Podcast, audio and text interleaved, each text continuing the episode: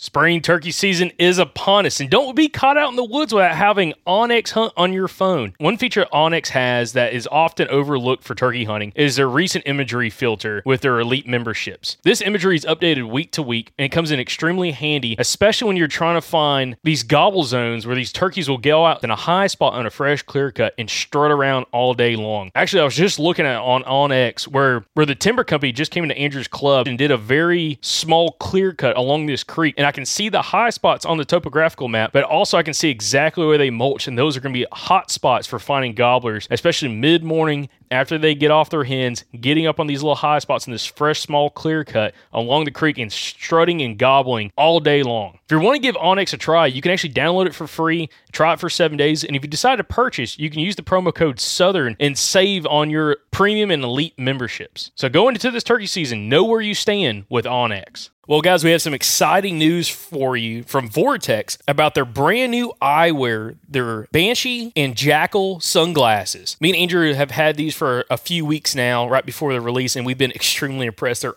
awesome glasses, guys. And listen, if you're needing some new sunglasses, not only do they have the VIP warranty, but they're tough as crap, guys. Uh, scratch resistant eyewear, uh, it's extremely important. And also, they have safety features as well. So when you're out shooting at the range, again, these are rated glasses, so you are going to be more than protected when you're at the range. But they also look fantastic when you're out around town. So right now, Vortex has some special pricing on their website, which is vortexoptics.com for the new eyewear. But also, if you use the code Southern20, you get to save even more on this special pricing for right now at vortexoptics.com. Again, check out the new eyewear from vortexoptics.com and use the promo code Southern20 to save on their brand new eyewear. When you need mealtime inspiration, it's worth shopping Kroger, where you'll find over 30,000 mouthwatering choices that excite your inner foodie. And no matter what tasty choice you make, you'll enjoy our everyday low prices, plus extra ways to save, like digital coupons worth over $600 each week. You can also save up to $1 off per gallon at the pump with fuel points. More savings and more inspiring flavors make shopping Kroger worth it every time. Kroger, fresh for everyone. Fuel restrictions apply. Another day is here, and you're ready for it. What to wear? Check. Breakfast, lunch, and dinner? Check. Planning for what's next and how to save for it? That's where Bank of America can help. For your financial to-dos, Bank of America has experts ready to help get you closer to your goals. Get started at one of our local financial centers or 24-7 in our mobile banking app. Find a location near you at bankofamerica.com slash talk to us. What would you like the power to do? Mobile banking requires downloading the app and is only available for select devices. Message and data rates may apply. Bank of America and a member FDIC. Now I'm a southern child, southern child from down in Macon, Georgia. Everybody knows where I was born. Well, You're listening to the Southern Outdoorsman Podcast. Make sure you like and subscribe to the podcast. You can check us out on Facebook, Instagram, and YouTube. If you'd like to support the show, you can go to patreon.com forward slash the Southern Outdoorsman. Now let's get to the episode. Welcome back, everybody, to another episode of the Southern Outdoorsman Listener Success Story. Super excited to have y'all on for this week. Uh, as we kind of roll towards the end of the month of January, uh, we have uh, another listener on the show that we're excited to talk to, man. Uh, we have Travis Belcher on from Virginia, who had some great success this year, knocking down two really nice bucks on National Forest in Virginia. And I've also got Andrew here with me as well, but uh, we'll get to Andrew in just a little bit. But Travis, how you doing, man? Doing great, guys. How are y'all? Doing well, doing Pretty well. good. A- A- Andrew's finally doing a little bit better, which is Oh, finally yeah. great to hear. Made it to the other side. I know, thing. man. About time. But uh, yeah, Travis, we're excited to have you on, dude, and kind of talk uh, everything about what's happened to you this year and really uh, just kind of how the show kind of impacted you. But they kind of get us kicked off. Travis, how long have you been listening to the show? I started um, at the actually first of 2020. Um, um, I had never I'd never listened to a podcast before at all, and uh, this new job opportunity that I took this uh, in 2020 allowed me a lot of time to myself. So I uh, a buddy of mine introduced me to the podcast, and he said, "Hey, dude," he said, "You've got to listen to this uh, this Nathan Nathan Killen." Uh, he said, "Southern Outdoorsman." He said he said he's a Virginia local. He said it's got good information. We'd been talking about trying to, you know, do the the beast tactics and hunt, um, you know, trying trying to move closer on on older and mature bucks. And I listened to Nathan. I'm like, this just opened my eyes to the possibilities in Virginia, and just to uh, you know, you put in the time, you can be successful in in your own state for for older bucks. That's awesome, man. So uh, you you narrowed it down to Nathan Killen. What what is it about his episode that really stuck with you and, and kind of hit home for you when you listened to it? Well, the main thing, I mean, he's he seems like a just a good old country boy that uh, you know that loves to get out in the mountains, and seems like his mountains. I believe he's a little further south than what I am, and uh, and towards the towards the west, but his mountains are a little bigger. But you know, I live in the mountains here in Virginia, and it's they're it's not easy hunting, but if you get in there, we have good quality deer in our area, and you know, older, mature bucks, and I I wanted to to drive in to find those and he kind of gave me the inspiration for it. It wasn't a specific thing that that Nathan did specifically. Um, he was the one that kind of kicked it off. Like, man, these guys really asked a lot of questions. You guys asked a lot of questions to him, like trying to pull out all this information. And it was just everything. Is, I mean, honestly, there wasn't any specific thing that he did. It was just it was an eye-opening experience that led into, I mean, a half a dozen more podcasts that are that are that I drove that hit me hit home to me that uh that were very specific. Nathan just kind of I could relate to him on a you know country boy country boy level. yeah. So Nathan's episode, which is episode uh, 171, uh, which his episode was very, very fascinating. We had a lot of guys, especially from your area of the country, that really could relate with his style of hunting, kind of hunting those mountains, and kind of how he uses terrain features and habitat to his advantage in an area that, you know, landscape wise is very much the same. You know, there's kind of a lack of just overall cover, other than in his situation, uh, being uh, mountain laurel thickets and rhododendron thickets. But, you know, when it comes to you being a listener of the show and kind of listening to that episode, and that episode really hit home for you, I mean, what were some of the other episodes? It sounds like you listen to the show a lot and a lot on repeat, like you said. You know, what are some of the other episodes that's really, uh, you know, you've kind of taken to heart and really kind of enjoyed and applied some of those tactics? I'd say probably the next one that you know, I mean, going in going into this year specifically, I had I had this one buck that that we'll talk about in a little bit that I was I specifically wanted to to go after. I mean, he was an old and I believe he's six and a half year old deer. I'm going to send the jawbone off to get it checked, but you know, I mean, I knew he was an old mature buck, and I wanted to figure out where he was going, why he was going there, and you know, how do I get in there on him. And the one episode that really sunk into me on what I needed to do was Jeff Holman on 122, the backtracking bucks. You know, moving those cameras, getting them on trails, you know, trying to get within that 30 minute time frame in a daylight picture of him. Um, you know, how to access into the stand. Um, you know, he said go into an area. He said when you think it looks good, turn around. You need to hunt the other direction. You know, I, I try to keep those four specific things in my head every time I, I moved a camera, every time I thought about, you know, going scouting, you know, just looking and making sure that I'm trying to be successful down the road when that opportunity arises for me. And Jeff's episode is a very interesting episode. We haven't had Jeff on in quite a while, uh, but Jeff's episode talking about backtracking bucks with trail cameras is, I mean, we had when we first did his episode, and the show was much much smaller at that time compared to what it is now. We had a ton of people reach out to us because of his episode of how they were like, "Oh my gosh, this actually works." You know, got some guys talking to us about on their private clubs and leases how they were able to, you know, backtrack bucks to a, you know, general you know core area that they were spending a lot of time in killing those deer, or on public land doing the same thing. And his episode, I think, is really overlooked, and probably we don't talk about it enough on the show uh, as one to go back and re-listen to because I think it could be very impactful. And you know what? Of course, you know he talks about using trail cameras to your advantage and kind of backtracking those deer back to their bedding areas, uh, and also where they're spending time at. But like, how did you apply that going into like this season? Well, I started out. I I bought more cameras. I mean, I only I've been running over the last four or five years. I've been running uh, you know half a dozen cameras, and I said I need more cameras to broaden my area to try to figure out you know where this deer's traveling. Um, so bought more cameras, got out there and got on the trails that I know that he has traveled in the past, and tried to move them in every direction that I could that I thought that or a trail that might head towards the bedding areas that I suspected him um, bedding in. Um, and what's very unfortunate is I got a one picture of him finally on at the end of September prior to uh, you know to hunting season coming in, and out of all those, I had eight different cameras running, trying to get get him coming in there to the to the bedding area, and uh, he just he just would avoid me, you know. And I mean, but it it it helped me that that you know Jeff Holman's episode helped me as far as and the the one picture that I did get of him was within 30 minutes of daylight. So I said, okay. I said he's staying. You know, he's not too far. I feel that he's not too far from there. But once I figured that out, I said, okay, this is an area that I need to be in going forward.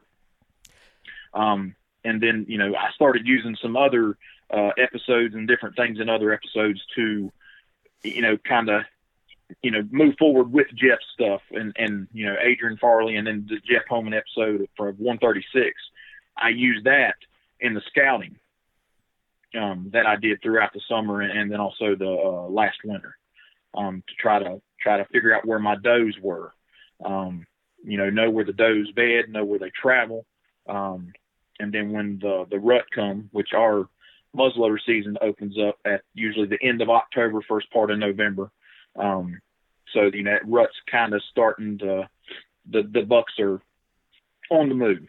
So I wanted to know where my does were. So my plan was for that opening day to be hunting my does. Hopefully, if the buck's working his way back to his bedding, he's going to check those does and he's going to you know push them his way, how he wants where he wants them to be.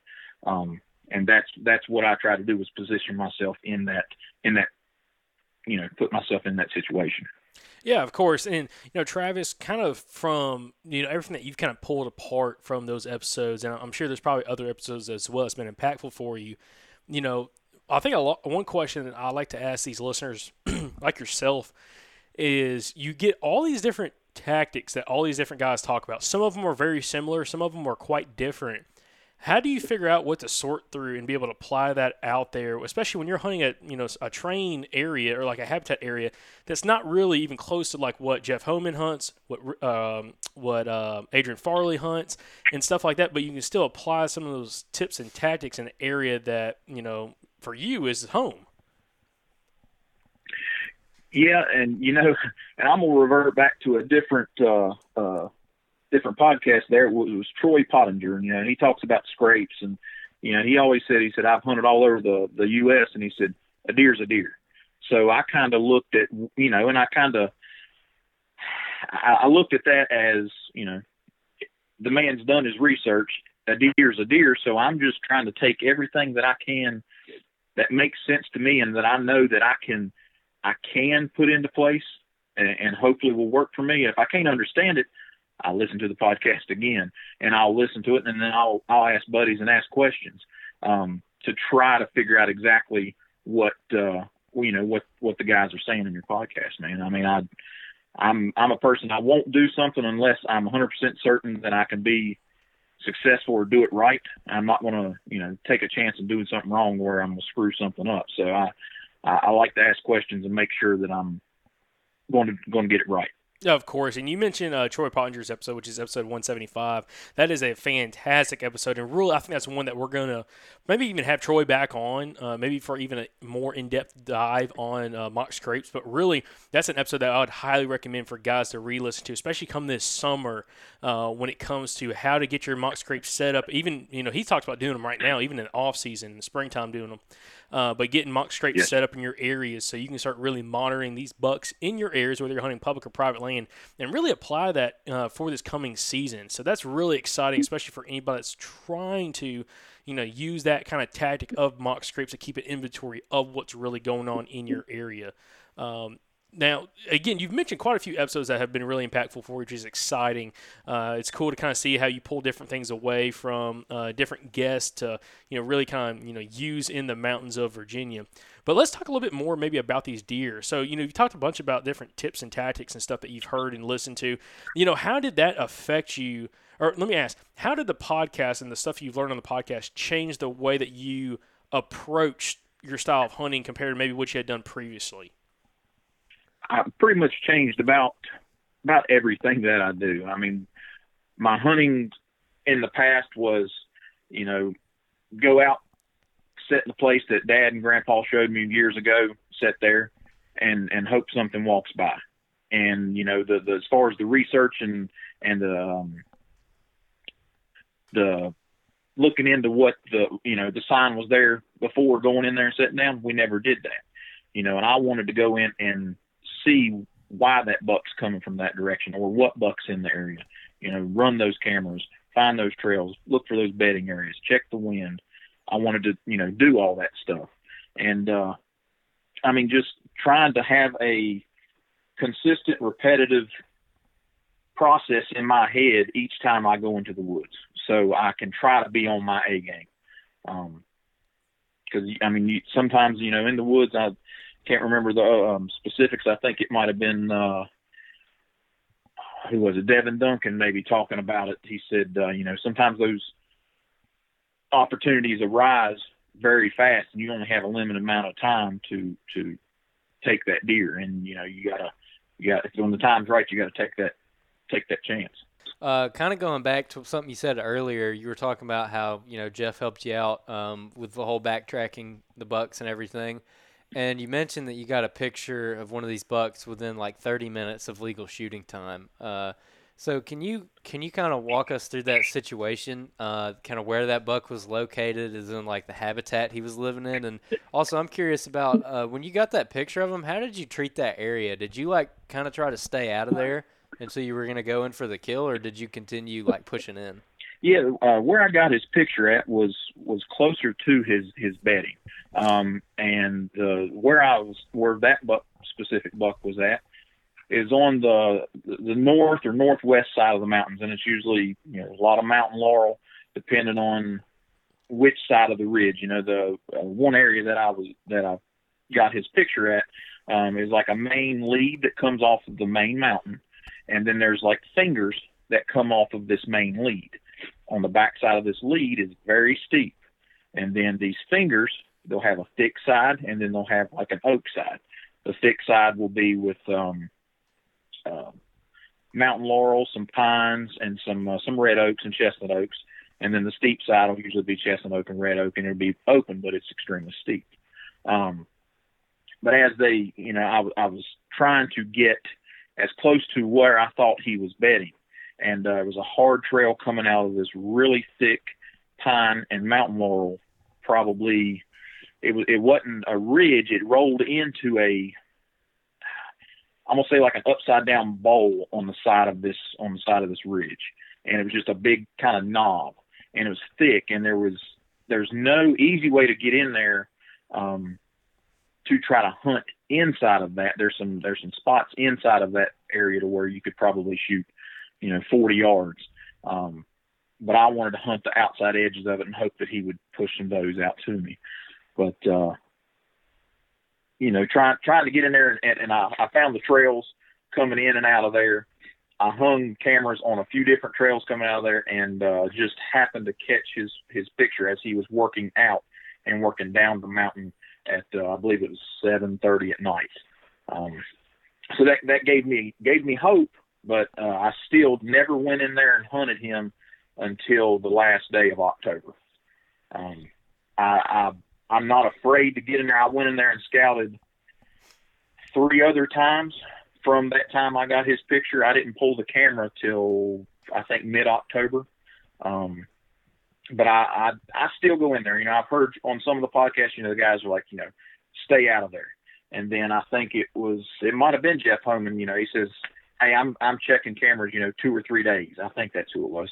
Um, I I would go in there about once every week and a half, two weeks, something like that.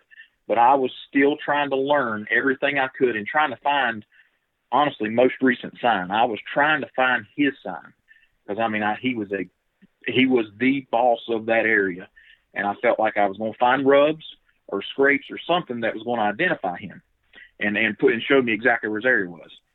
I'm telling you, boys, I walked a lot of miles in those mountains, and I never found his specific area. But I, I, I found where I thought he was bedding, and it paid off. So what what what did the hunt end up being like? I mean, did you kill him on that that kind of thick knob that that you got the picture of him on, or did you kill him way off somewhere else?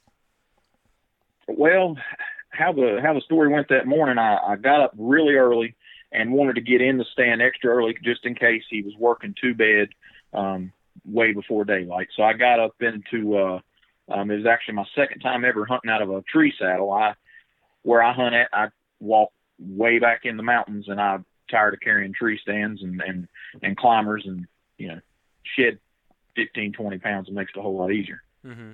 But uh, I climbed up in my. Uh, I used a set of uh, shikar sticks. I got up in this tree, and I get up in there, and and then daylight breaks. I'm looking around, and I'm like, this isn't where I need to be. I said, you know, and I started thinking how I how I look back on how I could hopefully get on this buck. I went back and I've got pictures of him all the way to 2016. The night before I went and got in this tree, I went back and I looked and I said, this is the ridge I need to be on. And I, I didn't have a preset or nothing. I went in there and just hung my stuff, got up in the tree. And, uh, I got up in the tree, you know, broke daylight and everything. And I'm looking around and I'm like, why am I here? You know, I started asking my question, asking myself the questions. I heard, you know, uh, Andrew and Jacob, both of you, you guys saying, you know, I need three reasons why I'm here, and I'm like, I couldn't come up with those three reasons. So I said, uh, you know, it's this ain't right. So what did I do? I was in the stand for maybe about 30 minutes. Here I come back down, slinging sticks. I just I come on back down the tree, and I said, well, I said I'm going to ease further down the ridge where I felt I needed to be. So I would walk when the wind blowed, and I mean the wind wasn't much that morning, and I just take my time and easing through a saddle to a uh, to a high point, which is a which is another ridge that run down on another finger, and there's some hidden ridges um, off of these fingers. When you have these fingers come through, there's hidden ridges between those. Does that make sense? Yeah, it's something that just re- doesn't really show up on topo map, but it's it's just a landmark that's there. That's uh, just more of a subtle Yes. terrain feature. Yes, sir. And something I had noticed in the past in hunting in there, um, these these bucks or deer, they would go to those ridges, and they and if they you seen them or you know jumped them whatever, they would disappear in a hurry. They had an easy exit exit route out of there. So I knew that I or I felt like that would be I needed to be able to see that area. I felt like that would be where he would be bedded possibly. So anyways, I snuck through this uh this bench and pulled up on this high point and actually had, had jumped a small doe and went up there and found where she was bedded. And I looked back down this ridge and I said, that's the, that's where I had found the sign, the buck sign back in the middle of the summer.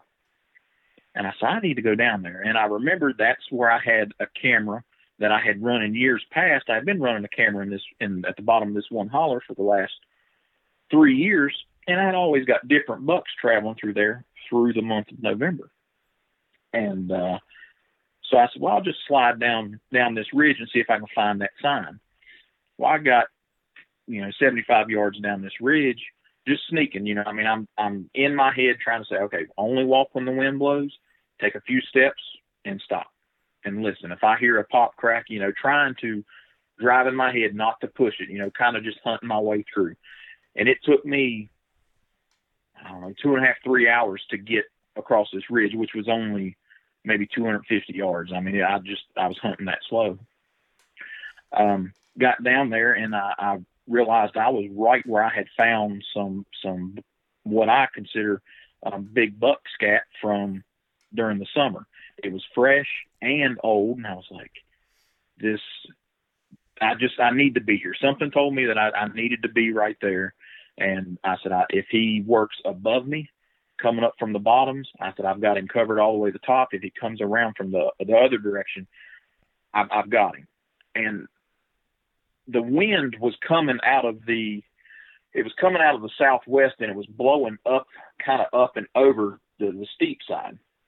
Well, whenever I dropped down into the the hollow or dropped down off that ridge into that kind of hidden ridge down in there, the wind was the thermals was pulling down. And it was getting up in the morning they should have been going the other direction. Well for whatever reason they were still pulling down. So i said well i need to be down here where i can see further down below me. Um anyways i take two shikar sticks and i hang my platform literally maybe eight foot in the air. And uh, I'm leaning back, just just getting everything set up. Just just hadn't been in the tree 20 minutes, and I reached down and was going to text my buddy, and I just happened to peek around the tree, and I look up, and I've got one lane that goes up the hill, and there's a buck standing there. At this time, I don't know that it's him. And of course, my gun's hanging off the left side of the tree. I'm leaning back like a you know fat cat, just enjoying myself with my hands on my phone, and I'm like, oh man. The buck that I wanted, you know, was was the big eight, but I wasn't sure if it was him or not. And I, I slowly, I'm trying to reach for my gun while he's looking my way. Then he hears something and turns his head to the right, which is off to my left.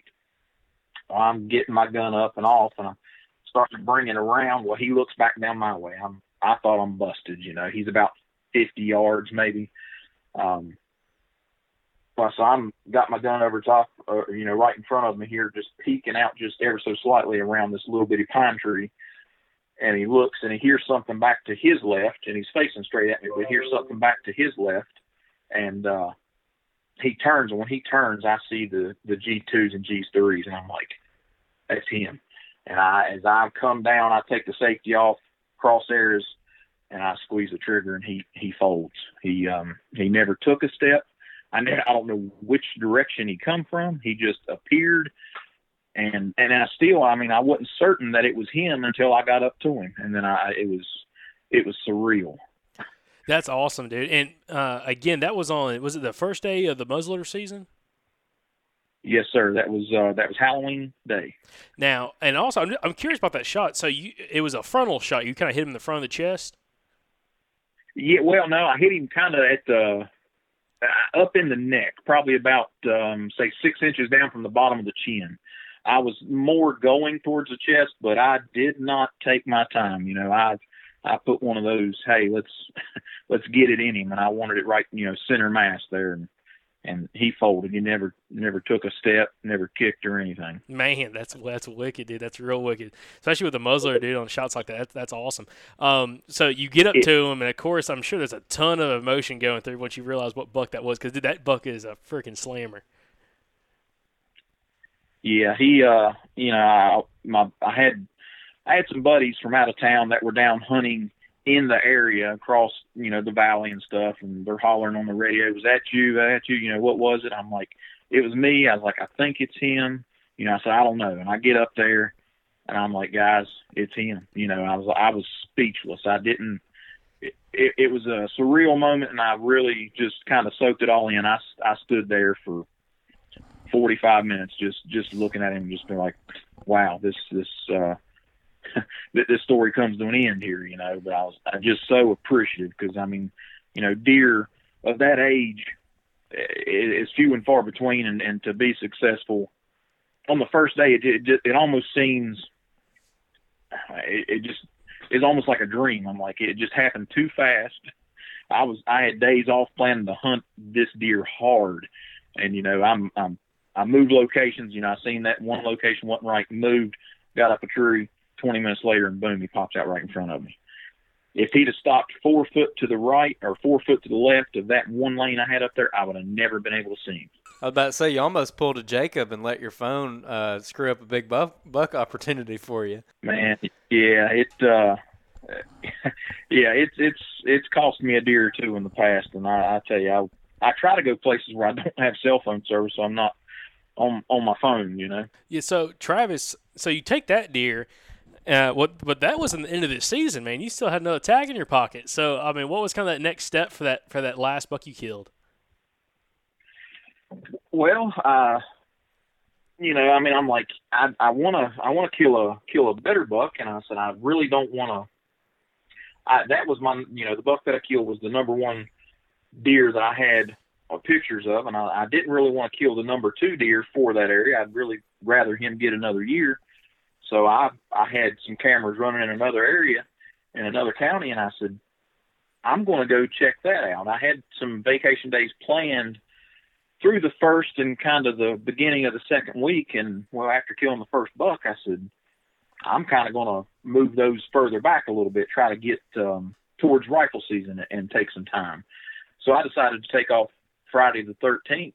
Um, it, it, the wind was supposed to be blowing terrible. Supposed to be a front coming in. Um, and going into to Jim Forbes' episode, you know, he said he loved to hunt those northwest winds. Well, I said, you know what? I said, I'm on the 13th. I said, it's the day before rifle season. I said, I'm going to take my muzzleloader. And the area that I was going to, I pulled cameras at the uh, the first week of bow season. Um, I pulled my cameras from there, not thinking I would have a lot. When I pulled these cameras, I had one specific camera that was at a, I'm gonna say they had like three different. Um, uh, it, it, there was an edge of a laurel thicket, then there was edge of a clear cut, and then a corner of a uh, kind of like an oak flat. Well, there was a there was a I had a camera on a scrape there, and in two and a half months, I had 732 pictures of mostly bucks hitting this scrape. I'm like, what in the world? You know, it, it just blowed me away. Well, anyways, you know, I, I plan on going up there and trying to find some of these bucks on on this thir- on the Friday the 13th. It was foggy that morning. It uh, I waited for the fog to to move out. You know, got a little breakfast at the house. By the time I got out of the truck, the fog was just starting to lift and the sun was starting to shine through, and of course the wind started picking up. And uh, by the time I hit the top of the mountain, the wind was rocking pretty good, but it stayed a consistent, you know, consistent coming out of the northwest.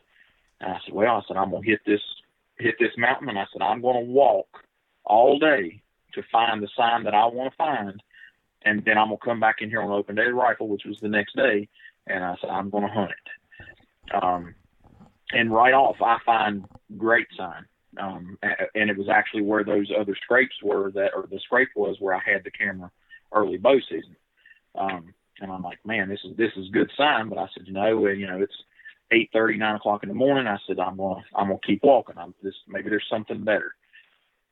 So I'm walking just over this, uh, just under the the top of the mountain out through there, and I walked.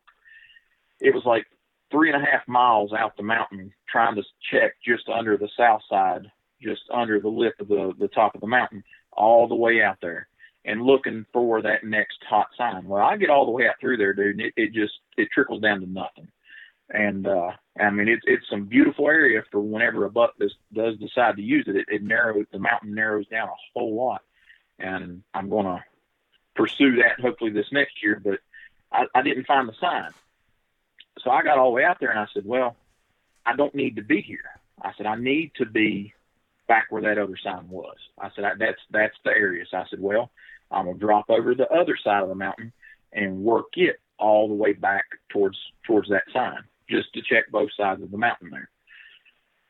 Well, I'm heading back that way. Um, the wind quits blowing at about I don't know one thirty, two o'clock, something like that, for about an hour. So I sit still, and you know the whole time I, when the wind rocks, I'm walking and I'm looking. You know, I'm looking for sign as well as looking for deer, kind of hunting my way through the woods. And um,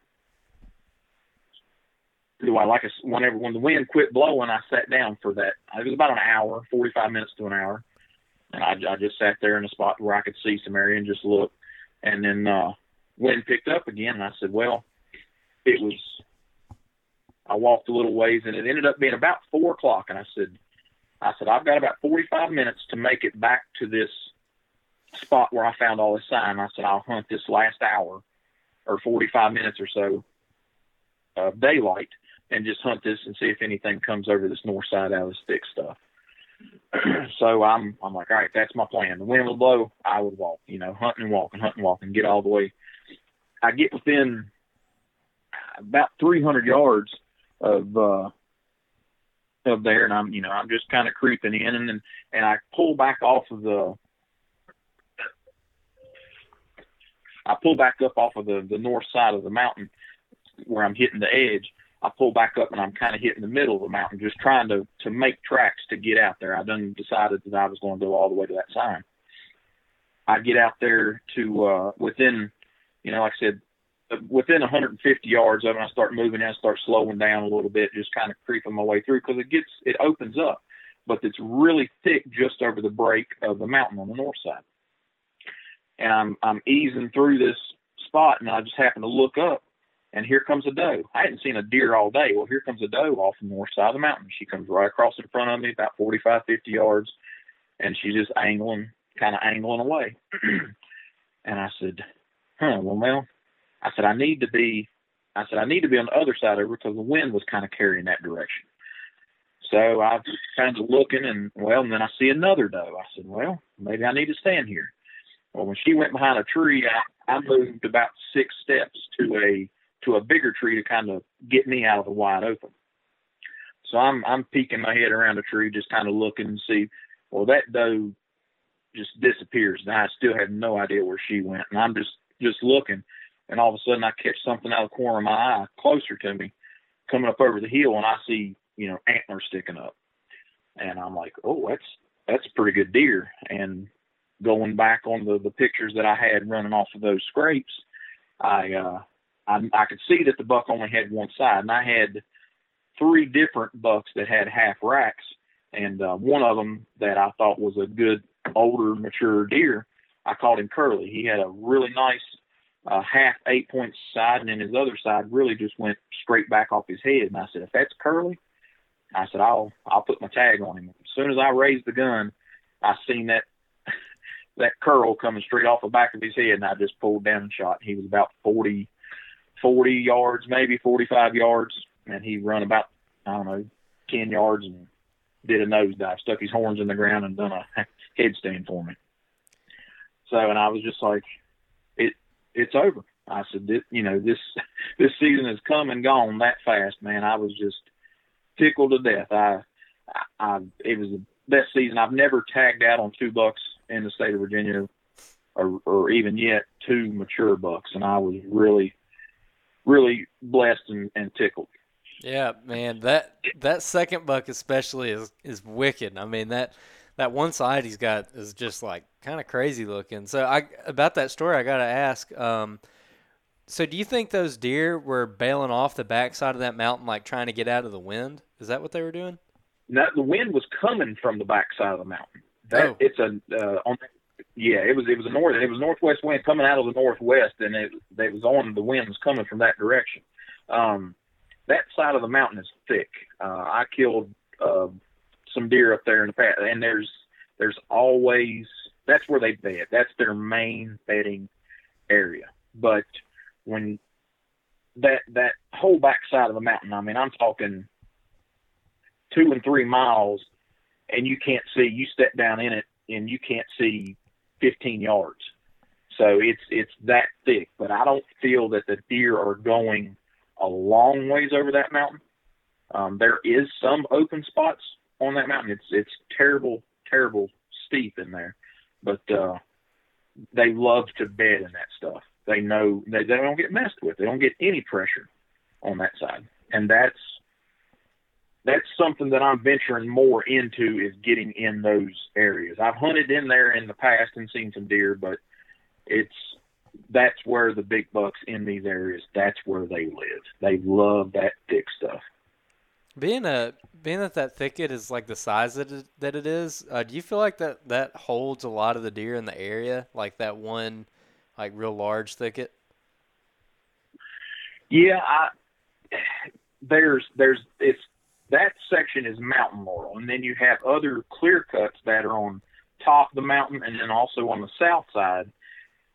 I feel that those thickets like that that runs that whole backside of that mountain, I'd say it holds several uh, mature bucks, and and I would say probably for that mountain, I would say it probably holds better than fifty percent of the deer.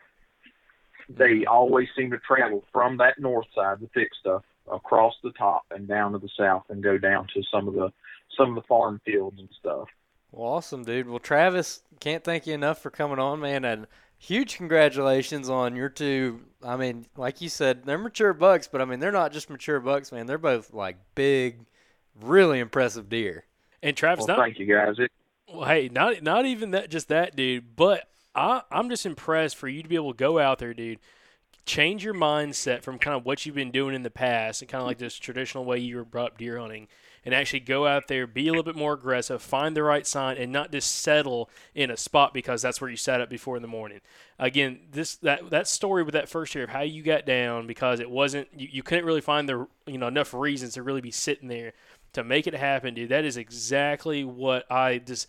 It gets me fired up hearing that because you know so many guys uh, especially before they kind of hear some of these episodes and understand, you know, you know some of these different uh, tips and stuff about, you know, finding multiple things in air that really makes you want to set up there instead of just settling because oh, it's it's daylight. I'm just going to sit here all day. Um, dude, that, that's huge. That's huge because so many other guys would have sat there and probably not seen anything and just you know wrote that day up as as a as a you know loss or whatever. It's called making your own luck. Exactly, dude. So that that is awesome. That that was exactly. I mean, and, and you two guys are are the ones uh, you know that I need to be thanking for that because I mean, y'all specifically said you know if it ain't right, if you don't have your reasons to get up in a tree, why be there? Why waste time? I heard Andrew say multiple times, you know, why waste time in that spot? You know, yeah, you can use some as a, as an observation stand and and learn from it. Um, but you know, there's time for that, and there's time to say, okay, I'm going to keep walking and find what exactly I'm looking for. Then I'll get in the tree. I don't have to get in the tree, and that's what I was committed to do, and and it it paid off, man. I mean, it was. I really appreciate you guys and what you do, man, and and picking the minds of of all the uh the guests that y'all have. I mean, I'm telling you, it it you you got me hooked, man. It's uh, I love it. Awesome, Travis. Well, hey, thank you again for coming on. All the listeners out there, uh, appreciate everybody who's been listening along for this season. Uh, anyone that is you know new to the podcast, I know we picked up a ton of new listeners over the last month or so. You know, there's a lot of great content that was dropped this year, uh, especially this deer season. To go back and check out some of these episodes that even Travis had mentioned, you can go and listen to, uh, and just maybe try to figure some stuff out for next season. Um, but as deer season winds down for most of us in the country, turkey season is coming up um, in just you know a few months for some of us, um, and we're extremely excited about that. Uh, Travis, you're one of our second to last listener success stories for this year. We have had over hundred people write in. Uh, and these are just the people that wrote in about having success using tips from the podcast. So, Travis, again, you were one of the few that were selected. I'm glad to be able to get you on, dude.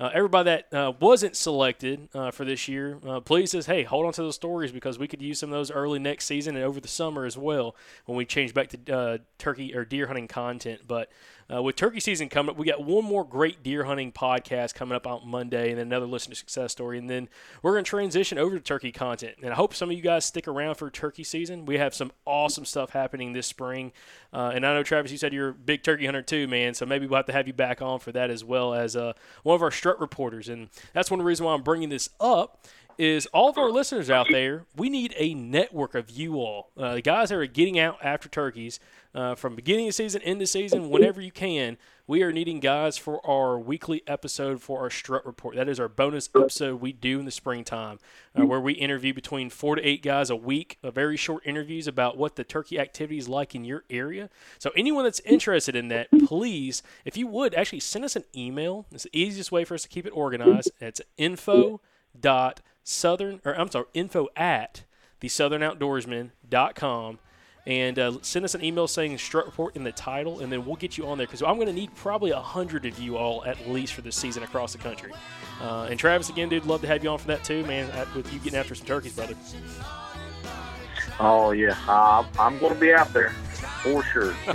awesome, brother. All right, guys. Well, hey, thank you again for listening to this week's uh, listener success story. Tune in for Monday's episode, and uh, until next time, y'all stay southern. Thanks again, everybody, for tuning in to another episode of the Southern Outdoorsman. And thank you to Blackberry Smoke for the music for the podcast. Also, to follow along with us, make sure you check us out on Facebook, Instagram, and YouTube. And if you'd like to support the show, you can go to patreon.com forward slash the Southern Outdoorsman. Until next time, y'all stay Southern.